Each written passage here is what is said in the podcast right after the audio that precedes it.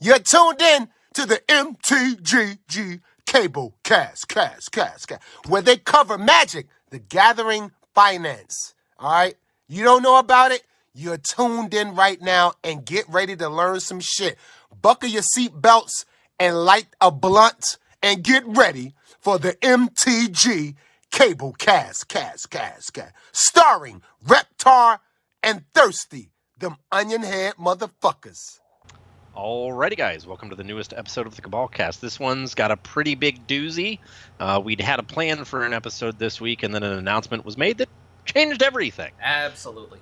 And that is, as I'm sure you have heard across the Magic Sphere, uh, TCG player acquiring Channel Fireball. Uh, and what that means. So basically, uh, we're going to be looking at a lot of the information that was presented through articles, tweets, whatever. That'll be in the show notes. Mhm. There's three things we're going to cover. It's why the acquisition matters. Is this good or bad for stores on the whole as well as vendors? And then, you know, some other things that may or may not be relevant. Yeah. Yeah. So, with that said, let's get it started. Yep. So, I think the most hotly debated element of this that I saw is why this matters, and so that's why we wanted to put it up top. And people are talking about they want to go behind the scenes and say like, oh, TCG player was just trying to unionize and this and that, and the employees, etc. But bigger than that is why this matters, and that is the creation of effectively the Amazon of trading cards or collectible card games, however you want to look at it. There's a little more that TCG player does, like they tried to get into the pops, etc. And there's some stuff on the peripheral, but this really does create the monopolistic platform for this. Yeah. And I think that is what matters because now players really, inside the United States, really only have one choice for a marketplace. Yeah. Uh, and in my notes, I just broke this up into a positive or uh, and negatives, and I put this in the negatives because, and I said this as sarcastically as I could in my own voice, in my head. Where are you going to go? Bidwicket? That is Yeah. legitimately the only other non-eBay marketplace I could think of to that the average consumer would go to. There's still Facebook and there's still Twitter and sales like that happening. Um, again, on the peripheral, they still represent the open market, but that's to me why this matters most. And Yep. again, there's a, there's a, a lot to this, and this is why the debate was there because like without external competition, now people aren't as incentivized to may not be as incentivized to price as low as they had to race to the bottom to sell out. Prices might Yeah. float a little bit higher, which is not great for the average user when the price of the game is already extremely high. Again, this is monopolistic, so a TCG player can start extracting fees to any percent that they want because again, where are these people going to go? And that's kind of what worries me and why this is extremely important. As this is why this acquisition matters the most, or this part matters the most. Yeah, I think, you know, as much as we all exist in an unrec- unregulated economy, because guess what? That's what magic is. It's just an unregulated economy. Uh, monopolies are bad even in unregulated economies. Uh, the thing that's really interesting about this, and I'm going to try to put a more positive spin on it rather than just harp on, you know, monopoly bad. Uh, the interesting thing about this is that TCG players' websites and POS sucked, but the platform was great. Binder POS's websites and POS are amazing. Yep. But the Channel Fireball Marketplace was a dumpster fire. It was so bad. Uh, this solves both of those problems. Uh, the real interesting thing to me that's why this matters is Binder POS um, is based entirely on Shopify as a platform. And why that matters is because Shopify allows for custom SKUs. Uh, it allows for remote POS. It allows for a lot of things that smaller stores really benefit from. Mhm. Chiefest among them is capital loans. Oh, okay. So now having this integration with Binder POS may be long term for stores because now if you're going to sell on TCG Player, you may as well have your Binder POS up. Yeah, and that yeah. ties in very easily to Shopify, which can lead to capital loans. which sounds like a better solution overall than the TCG Player website. And is it Nexus? Is that the in-store terminal that they're purporting people It- use? it's so bad. Yeah. Uh, it, it is just abject garbage. Um, not a fan at all. But Binder POS, like literally, is one of the most seamless systems I've ever used inside of an LGS, both as a consumer and as a proprietor. It does literally everything. Uh, the more important thing to this about why this matters is one of the things that people have been harping uh, with platforms like Crystal Commerce that are multi-platform allow you to have your website and your you know TCG service. Uh, this kind of eliminates the need for those platforms. So this may actually put companies like Crystal out of business, at Okay. least in the TCG sphere. Um, the other interesting thing to me is that one of the problems with Crystal that this kind of solves is if you're on Crystal Commerce or if you're on any of those integration platforms uh, and you've had your inventory live for a kickback weekend, you know how bad inventory errors are, and they tell you basically you've got to catalog your inventory separately for in store Yeah. and just hold that back. You may not have to do that now. Mhm. So, in terms of options, this may be good. One of the bad things, Yeah. though, is, and there is an excerpt from the email they sent out to everyone that uses their platform, where they said something to the effect of, Don't worry, you can still expect the same great level of service from TCG Player. Uh, and what that says to me is fee structures are probably going to get worse. Mhm. They're not going to stay the same, and they're certainly not going to Binder POS levels. Uh, and TCG will still not give a shit if your website's down. So that sucks. But I think the yeah. in-store experience is going to be a little bit better. Yeah, there's there's a lot to talk about uh, later on uh, about what happens when you merge two tech organizations and things like website support Yeah. because Binder POS presents their own solution versus TCG Player, which presents theirs and, and what falls out. So before we get to that, though, you started to move in towards a section of, to discuss about stores. And for the LGS ecosystem, that's either on Shopify or uh, SquarePoint or Mhm. Square POS, whatever it's called, it seems like it's easy to move into the Binder POS ecosystem primarily because of the SKUs, which is what a lot of people want, why they would move into an online solution Yeah. at all.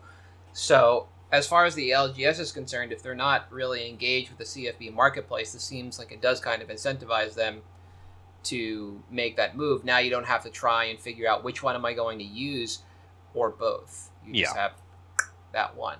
Um, and for me, that seems as somebody on the outside looking in from an LGS, that seems like a better option, especially because on the TCG player marketplace, I believe the sales velocity overall was a lot higher.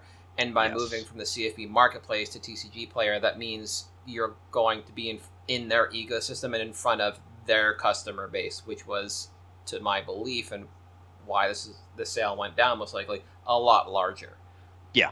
For so sure. now your exposure, your products are being exposed to that many more people overall, and so that seems like a boon to the LGS.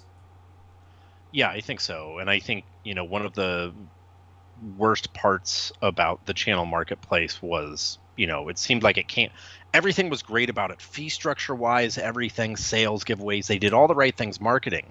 The problem was it's just like someone to try to break in now and occupy the same place as Star City Games. Mhm. Uh, it, it's been around too long. It's entrenched. You can't really compete with TCG Player on that Yeah. level.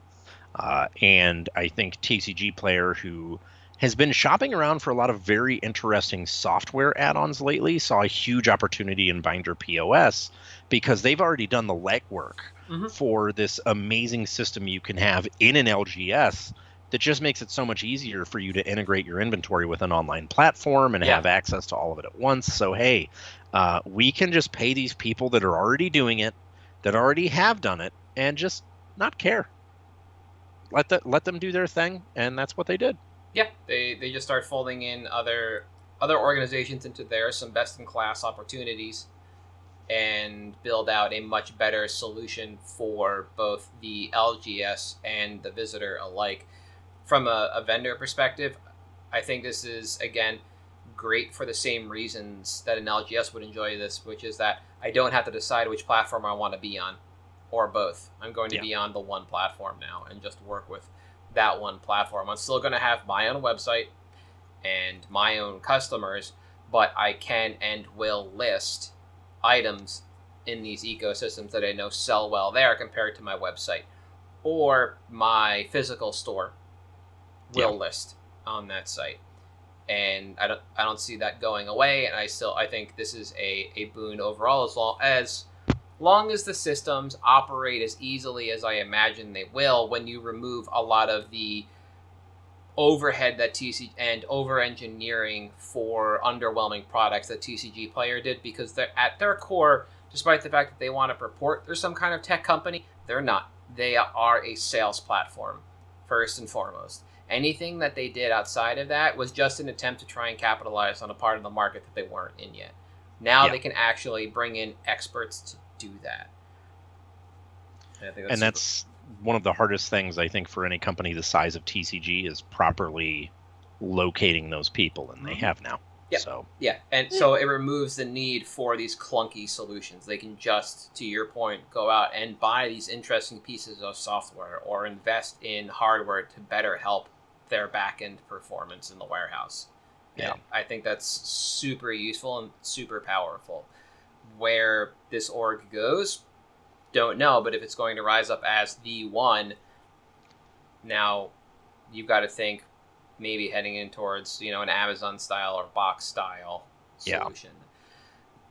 Uh, outside of that, a lot of what sits on the periphery in in this third bullet point, you know, other points of interest are things like, well, Channel Fireball offered a grading service. They partnered with uh, PCG. Yep. Back in November of 2021 eBay just rolled out their grading solution. So now TCG Player gets to thumb their nose at both of those organizations. Or not Yep. both of them. They just got PCG. They got that. They get to thumb their nose at eBay. Now they have a grading service. So a lot of that trepidation that we talk about, especially for somebody like me who likes to buy things in person, you know, there's a little bit more of an option for me, hopefully, to actually use utilize this platform to buy some higher end product instead of just again doing it in person at an event. You know, I can Yeah. trust PCG grading. Hopefully, that that's something on the peripheral that not a lot of people are talking about. But definitely remains. For sure. And I think another thing is, you know, the after the Good Games quote merger, uh, there were some people on I think Reddit or somewhere uh, were basically saying, "Oh, well, now they own Good Games, so TCG owns the store." That's not how that worked. Uh, Channel sold their inventory to Good Games uh, as the merger. They did not own the stores. Um, the really interesting thing to me, and this is telling because it is mentioned late in the like announcement, is that all of a sudden uh, they mentioned CFBE is back. That CFBE Yeah, is part of this acquisition. Now, CFBE, for those of you who don't know, was basically dissolved. Channel laid off all of the staff and everything. So that, that's Uh, Channel Fireball events, right? Yes, Channel Fireball events who ran GPs for years. Mhm. Uh, for those of you who've been in this for a very long time, you may remember the TCG series. The TCG series was awesome. Uh, you basically went to qualifiers and they gave you point cards, Mm-hmm. and you could redeem those point cards for entry into their big event. You could also just acquire them by grinding side events, by showing up. Now, the interesting thing about this was that these effectively had monetary value because they were used to pay for your entry. Yes. So it created this weird trade economy for this Mhm. stuff. I remember Um, TCG points in people's they- binders. Yeah. Yeah, you'd put them on like the back two pages and just like, hey man, uh, you want to even out the trade? I got these points, or I want to even it out. You have points, but it enabled a lot of modality then to the game and the trade aspects of it. Now, the reason that's really interesting is because, of course, we've gone to a non-centralized tournament organizer structure with Wizards of the Coast. Yeah. Now, TCG having a events company under its banner can now run official games or official events for Wizards of the Coast. They can run official events for Flesh and Blood. They can run official events for Dragon Ball Super, And Pokemon. Digimon, Pokemon, all that stuff. All of a sudden, you can now have a TCG player version of it. Yep, and the there is something I do want to point about out about this because it is actually a bullet point that I had. Uh, I had it in in my negative section because they tried this already twice, and both times it failed. But to my knowledge, the first run was a lot longer than the second. The first run was the one with the point system. Yep. And all those events that you were trying to grind into were cash events. So it was like a 1K leads to a 5K to a 10 to a 50. And I can't remember if the final event was a 50, 75, or a 100. That's basically where you were trying to go. Yeah. But it was a limited scope event in terms of location. So because they're out in is it Syracuse, New York, or something? Yeah. Um, basically, middle of nowhere, northern New York State. That's where people were grinding. So the events to get you there were a little more localized to the Mid Atlantic and New England, so it wasn't huge reach. And at the same time, the Star City event series was coming up, and Channel Fireball was now holding more GPs. So their either desire or want to compete just kind of fell off. It felt like, and it's not like people didn't enjoy these or they weren't high profile. There were uh, people uh, on their way to becoming pro players. Like I think Caleb Durward played in a bunch of them. Yep, he but the one of the main issues was that there wasn't really any con- any coverage of these events, so Yep. people just kind of got disinterested in them. CFB brings a lot of that. They patch a lot of these holes. The second run that TCG player did, they got that's um, after the dil- uh, the dissolving of states and regionals. TCG player and Star City were kind of jockeying for those, and you could play in TCG player states, which I did. You could play in Star City states or regionals, which I Yep. judged, and they went back and forth. And that wasn't a points-based system. TCG player just wanted to get people involved in a tournament circuit, and they might have tried to jumpstart another one off of that, but it never really got anywhere. Star City also ended that run pretty quickly too, because there was no end goal. Star City's regionals didn't even feed you buys to their invitationals and stuff like that, so it was just kind of this weird time. As far as CFBE coming in, I thought they were still running callings and things like that, so my assumption is that if TCG player wants to get back into the tournament series, that's the perfect one to just kind of shoehorn in because the parent company takes care of, from my understanding, a lot of the overhead costs for those events. So all TCG player has to do is Yeah. really do the location scouting and the rest of the logistics ahead of the event. The parent company takes care of everything, including talent for coverage. So why not? And then yeah, start competing, competing in Star City if WotC wants to begin holding independently organized events again. Yeah. just run it. I, I I came at it this from the perspective of well, they failed once definitively. Why would this be a positive? Why wouldn't they just shed it? And, but I never thought about like Flesh and Blood and all the other games that CFB events actually brought with them, which I think is super important. Also tied to this is the content creation that starts that Channel Fireball did. Yeah. We don't know what's going to happen with them yet, but if they are moved brought over to TCG Player, that again creates one of the largest networks for something in the collectible and trading card game community. This time it's content of any and all sorts for a number of games. And they become a hub for content, which I think is something they've been trying to do for a while. Yeah, definitely. And it's you know, when you talk about all of these different products that they've added and these strange collectibles, remember when they announced, oh, we have pops? Uh, they've been digging around for a while for let's try to get sports cards on here. I don't know how many times they've announced it now uh, that, oh, we're bringing sports cards out. And then you think of not just like pops and stuff, all of these games. Did, did you they have HeroClix on there? I felt like I did for a minute because I was probably looking for some specific X Men. Yeah. Like, Fair. Uh, like Star Wars Destiny, this this is something that not only is it good because, you know, it expands the network. This is something that in expanding the network can give new life to these kinds of things that are not really dead, so to speak. They're still, you know, you can call them a dead game, but people still play it. Yeah. Uh, all of a sudden, you have access to this stuff. This does create that almost not really troll esque type collectible company, but it's kind of close. and to me that's huge. Yeah, I, I was just Um, thinking about that uh, when I was looking at the list of what they sell, and it's like all these dead games. Like, Yep. if there's one thing you could count on on the Troll website at any given time, is that they're hosting products for dead games because Yep. people just love them.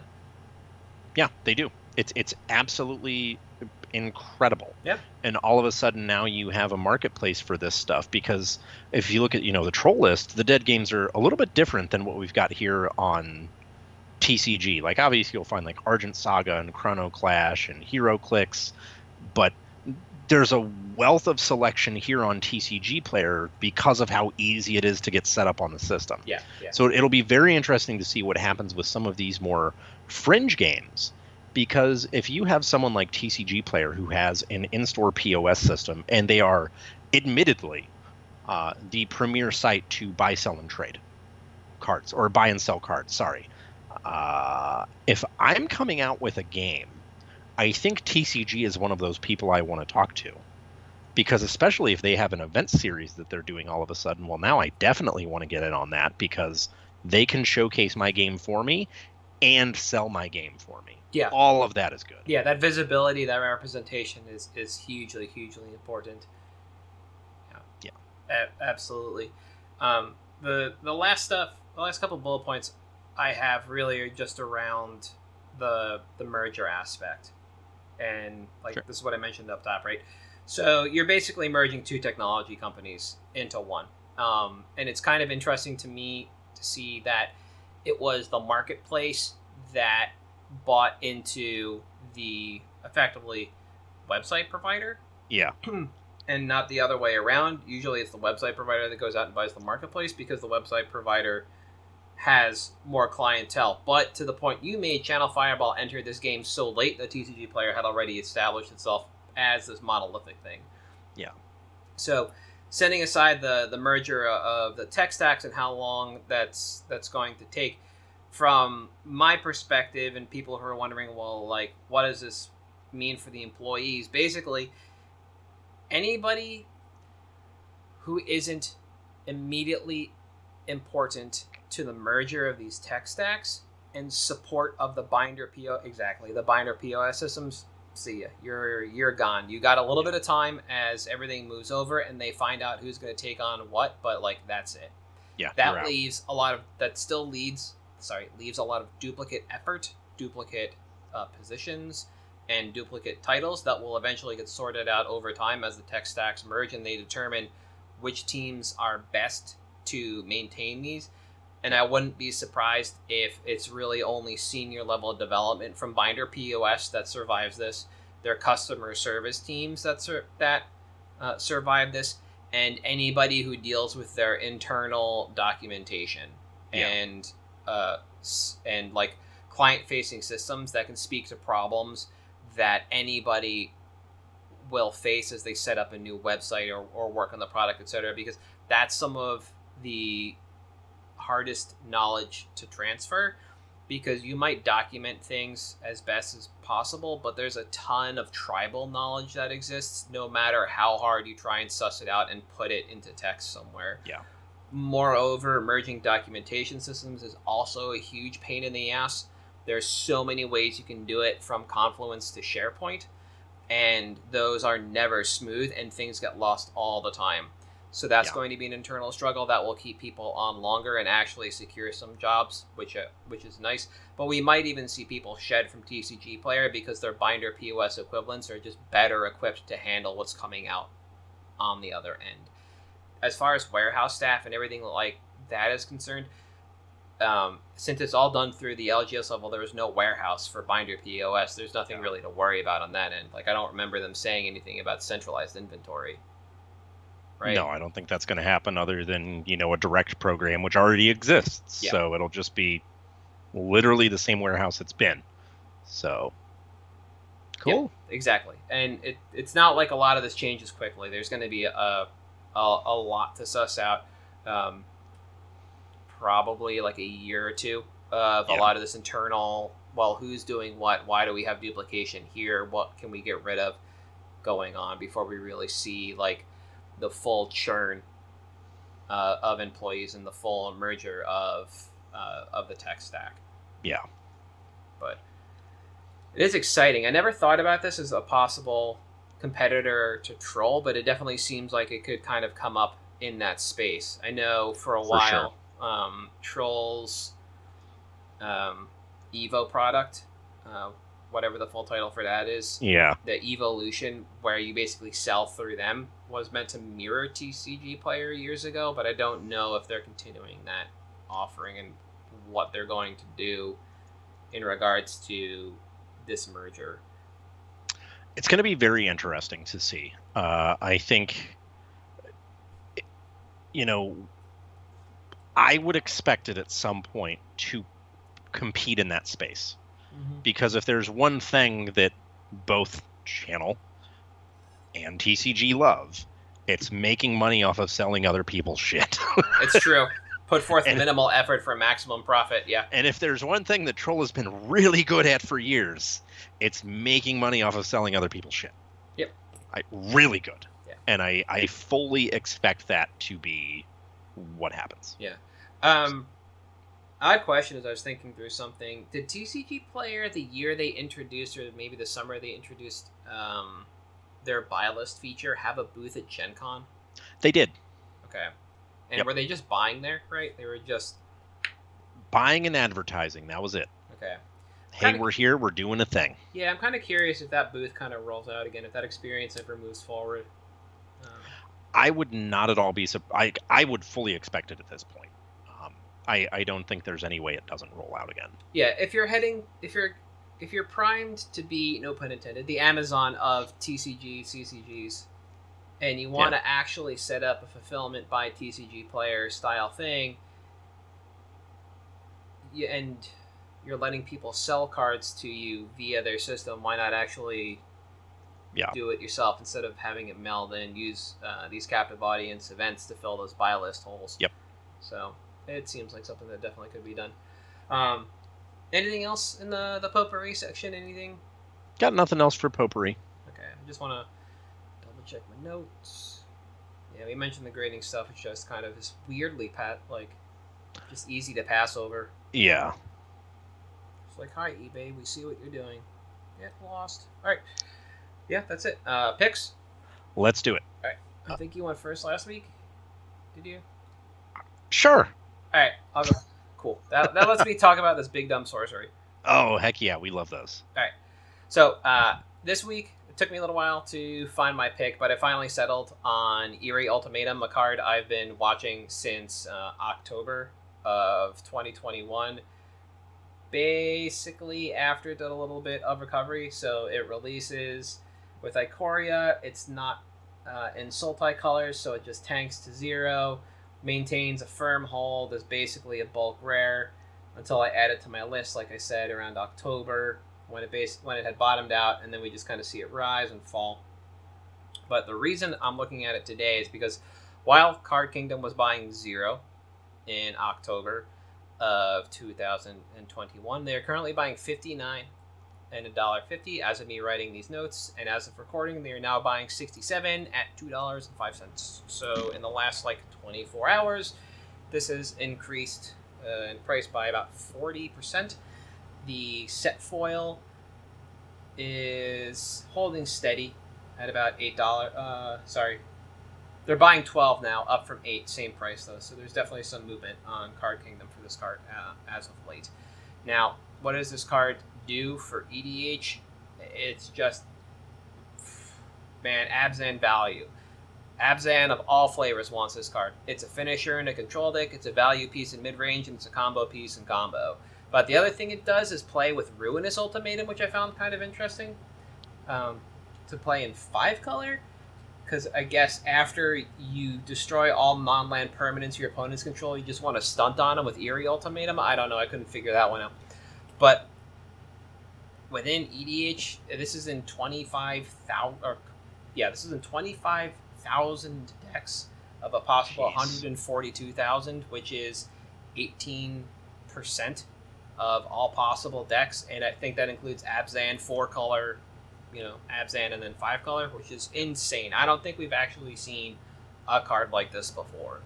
I did a little no, more this is huge. I did a little more digging because I found that stat insane. And uh, when looking at sorceries only on EDHREC in terms of popularity, it's the 11th most popular sorcery found in decks submitted to Rec over the last two years, 14th most popular in the last month, and 14th most popular in the last week. That is behind, you know, regular ramp spells, Jeska's Will, Chaos Warp, Swords to Plowshares, card or sorry, not Swords to Plowshares, or, or Warp, those for instance. But like man, even Jeska's Will I am off my game. But ramp spells and other ridiculous spells. Let me pull it up real quick just to give you guys an idea. Yeah, Blasphemous Act. There we go. A bunch of ramp. Demonic Tutor. Like, Demonic Tutor's in the top six. Oh, I was right. Just as well as a sorcery. Bangerang. Yep. Vandal Blast. Like, it's right behind Vandal Blast. This card is insane. So, it was hard for me to define what, what this is doing in the format because it does everything. Yeah. It, this is a better, such a better Seasons Past. If you're not playing this in Abzan, I just, or four color or five color, I just think you're wrong, or you're not playing a game plan that goes this long because this card does everything you need it to do. It returns any number of permanent cards with different names from your graveyard to the battlefield. That's the majority of your graveyard. You just put it right back into play and swing out, or combo out, or you've taken control already. I, I, I think this card is just purely foundational and entirely overlooked, and it's really difficult to say, you know, what this is doing because it just does everything. Like yeah. the decks it's played in are just so varied about what they're doing. It's act. It's honestly difficult to put a finger on it. And so all I could come up with is, if you're not playing it, you're just wrong. Yeah. Like that's it. It it is absolutely wild to see because if, if you would ask me it and this was something when we were discussing the pink you were like did you know what you know it ranks here i'm like well i mean like I'm thinking Ponder, Preordained, Demonic Tutor, uh, Imperial Seal, Wrath of God, Rampant Growth, Cultivate, Farseek, which we do see there. Mm-hmm. Uh, and then you actually look and you're like, oh no, this this is like this is getting played more than a lot of those cards. Yep, this is above Ponder, Reanimate, and Windfall immediately. Like above Toxic Deluge. Yeah, that is wild to me. Above Verdict victimize? Like there's all these cards that like i just never in a million years would have expected this card to be more popular than. And this is one of those things that to me when we talk about the invisibles mm-hmm. uh, this is something that plain as day to see on EDHREC to me is like you know your ultra casual invisible types at work. I thought so too. I thought it would be ruinous ultimatum. That would be the standout because it does exactly what people yeah. who play Armageddon want cards to do. It is not Armageddon, obviously, but it just yeah. it does the rest. It and Armageddon get the job done, and I I've played Eerie Ultimatum before in my yep. Kenrith deck as a value card, and I knew it was strong, but I didn't realize that it was eighteen percent of deck strong. Yeah, and which I, is I, insane. Yeah, and I think this is just a card that people need to reevaluate immediately, both for play and for yeah. purchase. Um, for a, a, timeline on this thing, in short order, we will run out of uh, light play and near mint copies on TCG to the point where they will begin to reach uh, Card Kingdom resale price, and that should trigger a market correction Currently, the rise over time of the CK buylist price allows for an amount of arbitrage until the prices meet parity, which, based on sales quantity, we can see might be within the next month, give or take a few days. We were seeing just a small number of copies sold per day, so when you just math it out and add up all those copies, it's about like 30 to 36 or something like that. Yeah. And after we hit the that market correct or that price parity and the expected adjustment of CK buylist, anything we pick up should be profitable at a small percentage, and the longer we hold towards three and six months out, the larger margin we should see. I wouldn't expect a sudden uptick in price unless content is produced that showcase Eerie Ultimatum, but yeah. just a, a slow and steady, steady burn on this card. Um, reprint equity for this, I think, is super duper low. This is not the first cycle of ultimatums we've seen. And Yeah. historically, ultimatum reprints are saved for supplemental products of multiple types, and that's where I would expect to see this. Like, I think Titanic Ultimatum was in one of those uh, versus decks, like Yeah. Phyrexia versus the Coalition style stuff. Um, otherwise, the other ones came in Commander, like Cruel Ult is in there, Brilliant, etc. Um, but most likely in an Abzan Commander deck is where I would see this rather than a draft set because these are so clunky to cast. So I don't think we'd see them in a in a Masters of any sort. So a reprint on this could be a really far out, uh, and I don't know if it even kind of makes the cut because they're hesitant to put cards like this in commander sets. Like at any point in time, we could have seen a seasons past reprint in a commander deck, but we have not, and that's just mono green. Yeah. Um, as far as buy quantity is concerned, uh, I have about a dozen of these thus far, and I'd be happy buying another dozen if I could find them for between two and three dollars. I don't, I don't see a reason just to not slam it. Yeah. Uh, I think it's a really good one. I think, you know, to your point about reprint equity, it's certainly not going to be within the next year just based on the sets we have. Mhm. Uh, Dominaria is not shard based. Uh, Brothers War is going to be an artifact set, not shard based. Nope. You know, it's so if we do now that the commander decks work the way they do, we almost have to have a set that's shard themed. And I just don't see that happening anytime Yeah. soon, you know. I think the only product that that um, operates outside that because it literally does is the uh, the Warhammer 40k stuff, and I don't Yeah. think we know the what's going to be in those decks because besides obviously Space Marines, but isn't there like a, a Necro army of some sort, like a Necro Yeah. race where the, the this kind of you know Golgari or Abzan theme could shuffle out? Yeah, and they they'd be certainly I would think based on like Necrons in the game. Yeah, that one. Probably more Esper than anything else. Oh, okay, okay. I, So- I I really don't know that universe, but I, as far as something like that in my mind works, it would be Golgari based. But yeah, um, Yeah. if I'm wrong, I'm wrong. So we, if it's not, if there's really nothing in the Warhammer universe that speaks to reanimation in Golgari or Abzan or whatever, then yeah, we are looking at a fairly long time for a reprint on this card. Yeah. Which is good. Uh, I also think this is kind of an opportunity for if you want to diversify a little bit. Mhm. Uh, the borderless is around four to five dollars, uh, which for EDH I think is an easy out. Not necessarily an yeah. easy acquisition, but if you don't want to go to like play sets at a time and you only want to get three or four, that may be something to consider as well.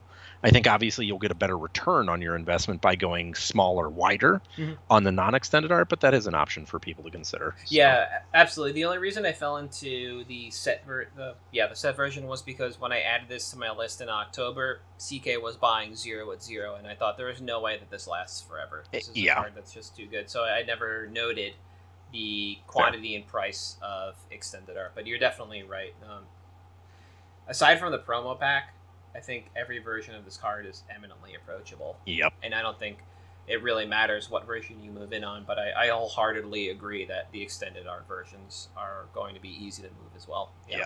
it's a good look. Good call. Thank you. All right. My choice this week is getting back to my roots as you got back to big dumb green sorceries. I'm going back to slumlording the reserve list, baby. Penny stocks. All right. So, Glacial Crevasses. Why am I picking this card? Because we're on the downturn of another e- spike in this card. Yep. Granted, uh, the all-time high was, you know, in 2021 when we hit like six dollars for this card. You don't need to know what this card does. It's dumb. It's from Ice Age. It's reserved list. Uh, the low is like a dollar right now, and there was a time where this was buy listing for five dollars on Card Kingdom last year. Or, yeah, that's insane. That is insane. Yeah. Uh, but as we saw with Fork, as we saw with Grimfeast, as we saw with Emberwilde Caliph, as we saw with Unfulfilled Desires, inevitably the reserve list is cyclical, and once something gets into that cycle, it'll hit every time after there. This one has an added effect. Uh, I guess while you don't need to know what the card does, snowlands are relevant to it. So if we ever get another snowland again, which guess when this card spiked the first time? When Kaldheim Kaldheim. released. If we get another snow set, we can fully expect this card to spike out of nowhere again. Not to mention your typical reserve list cycling in and out, back and forth. If you look at the stocks graph and you take a look at the spike where Kaldheim happened, you can see that there was a massive crater. And then all of a sudden, we spiked up again, and we've just been on a gradual downtrend since. So, ripe for the picking up now. Holding long term, this is something that, in terms of quantity, uh, I've got about 200 of them right now. Because I'm an idiot, I would not go that deep. I would go maybe 10 to 20 deep because I've lit 10 to 20 dollars on fire for much worse for a longer period of time. Uh, timeline wise, though, that's where it gets kind of tricky. Okay. Because one of the things that we've talked about a lot recently is the economic situation going on and how that impacts hobby markets. We may see a delay in the reserve list cycle now because this is not something that we've necessarily had to deal with since MTG Finance became this giant vehicle. Economy's been pretty good. We've had a regular cycle going. We've seen dips in the holidays, spikes during tax season. We didn't really have that this past year. Mhm. We didn't have that spike during tax season. So this is something that you need to be aware of going into, even at 10 to 20 copies. You may be sitting on for a year or more. My first unload window for this card is probably going to be like March, April next year. So this is one of those where you get all your order in from TCG, you throw it in your long term box, forget about it, and then in a few months come back and check to see where you're at. Okay.